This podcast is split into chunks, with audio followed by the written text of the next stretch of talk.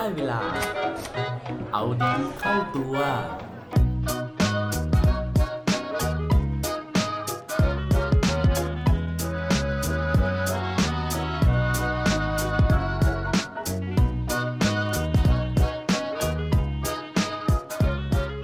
คุณเคยรู้สึกโกรธคนอื่น นานที่สุดแค่ไหนครับ สวัสดีครับ พบกับผมชัชวานแสงปรีดีกร และรายการเอาดีเข้าตัว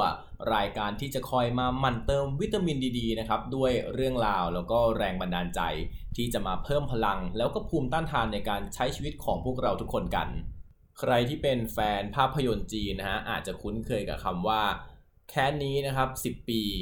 แก้แค้นก็ยังไม่สาย หรือว่าแค้นนี้ต้องชำระนะฮะหรือว่าใครที่เคยโกรธหรือว่าเคยง้องอนกับเพื่อนๆนะครับก็อาจจะคุ้นเคยกับคำว่า โกรธร้อยปีอย่ามาดีร้อยชาตินะครับ เคยสงสัยไหมครับว่าทำไมความแค้นเนี่ยความโกรธเนี่ยมันถึงอยู่กับเรายาวนานขนาดนั้น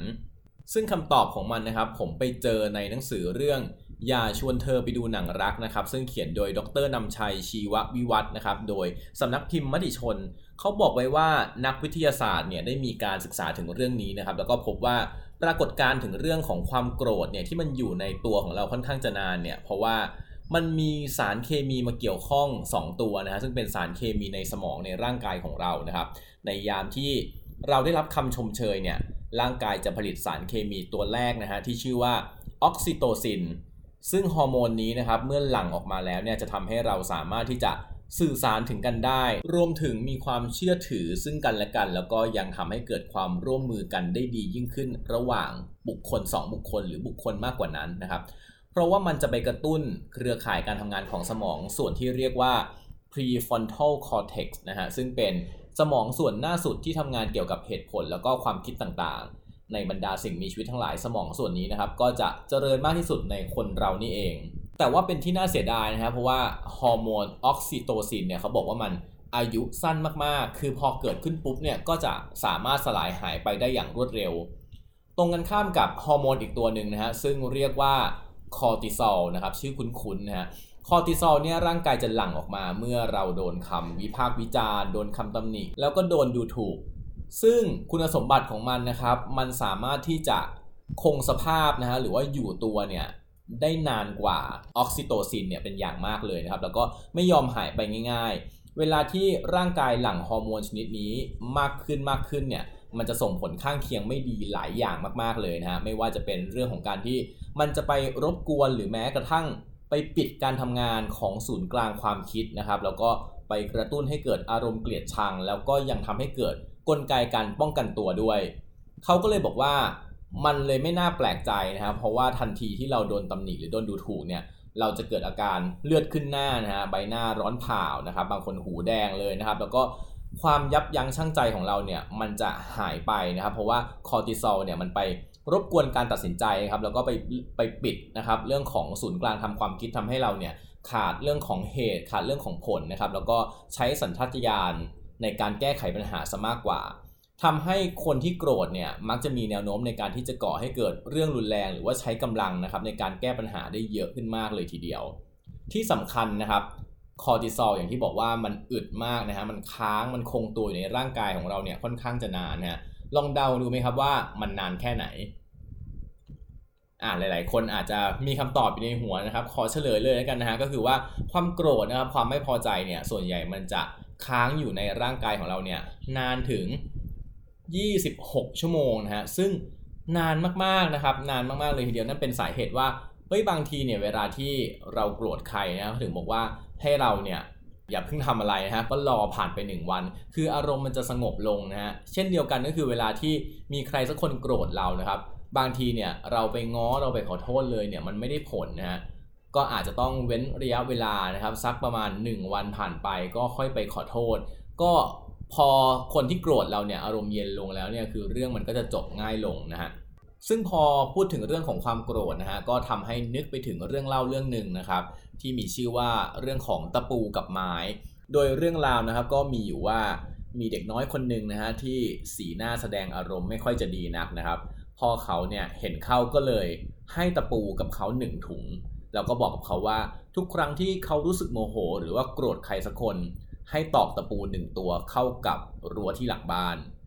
วันแรกผ่านไปนะครับ เด็กน้อยคนนั้นก็ไปที่รั้วหลังบ้านนะครับ แล้วก็ตอกตะปูลงไปถึง 37 ตัวนะครับ ก่อนที่ในวันต่อๆมาเนี่ยเขาจะค่อยๆ ลดจำนวนลงเรื่อยๆนะครับและในแต่ละวันที่ผ่านไปนะฮะก็ลดจำนวนลงไปอีกนะครับ น้อยลงน้อยลงเรื่อยๆ เพราะว่าเขาเริ่มรู้สึกว่า ออการตอกตะปูเนี่ยมันก็เหนื่อยเนอะสู้การที่เขาเนี่ยควบคุมอารมณ์โกรธของตัวเอง ให้สงบมันง่ายกว่าการตอกตะปูตั้งเยอะนะฮะสุดท้ายเด็กน้อยก็พบว่าหลังจากที่เขาสามารถควบคุมตนเองได้ดีขึ้น ใจเย็นมากขึ้น เขาก็เลยไปพบกับพ่อนะครับ แล้วก็บอกพ่อของเขาว่า เขาสามารถควบคุมอารมณ์ของตนเองได้แล้วนะครับ ไม่มุทะลุเหมือนเมื่อก่อนแล้ว เพราะฉะนั้นเนี่ยเขาไม่จำเป็นต้องใช้ตะปูแล้ว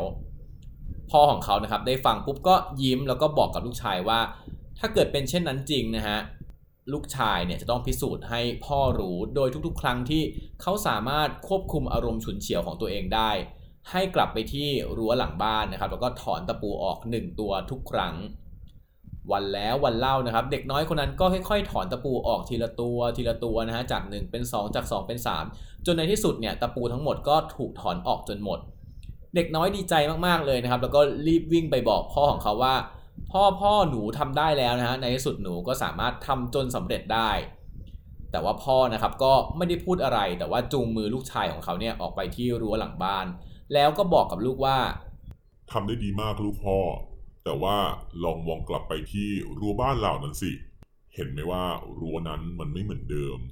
มันไม่เหมือนกับที่มันเคยเป็น เพราะว่ามันมีร่องมีรอยของตะปูที่ลูกเนี่ยตอกทิ้งเอาไว้ เพราะฉะนั้นจำไว้นะ เมื่อไหร่ก็ตามที่ลูกทำอะไรลงไปโดยใช้อารมณ์สิ่งนั้นมันจะเกิดขึ้นเป็นรอยแผลเหมือนกับการที่เราเนี่ย เอามีดที่แหลมคมไปแทงใครสักคนหนึ่ง ถึงแม้ว่าเราจะใช้คำพูดว่าขอโทษสักกี่หน มันก็ไม่อาจลบความเจ็บปวด ไม่อาจลบรอยแผลที่เกิดขึ้นกับเขาคนนั้นได้ตลอดไป เพราะฉะนั้นนะครับ ครั้งต่อไปเวลาโกรธก่อนที่เราจะตอกตะปูลงไปทำร้ายจิตใจหรือว่าร่างกายของใครสักคน อย่าลืมนึกถึงร่องรอยที่จะเหลืออยู่หลังจากที่เราถอนตะปูนั้นออกมาแล้ว และปิดท้ายด้วยโคตรดีโคตรโดนประจำวันนี้นะครับ เขาบอกไว้ว่า ความโกรธอาจเกิดขึ้นโดยไม่ตั้งใจ แต่การให้อภัยไม่มีทางเกิดขึ้นโดยบังเอิญอย่าลืมกลับมาเอาดีเข้าตัวได้ทุกวันจันทร์ พุธ และวันศุกร์ รวมถึงฝาก subscribe เอาดีเข้าตัว podcast ในทุกช่องทางที่คุณฟัง รวมถึงกดไลค์ กดแชร์ ในทุกโซเชียลมีเดีย Facebook IG และ Twitter สุดท้ายนี้ have a good day ขอให้วันนี้เป็นวันดีๆ ของพวกเราทุกคน สวัสดีครับ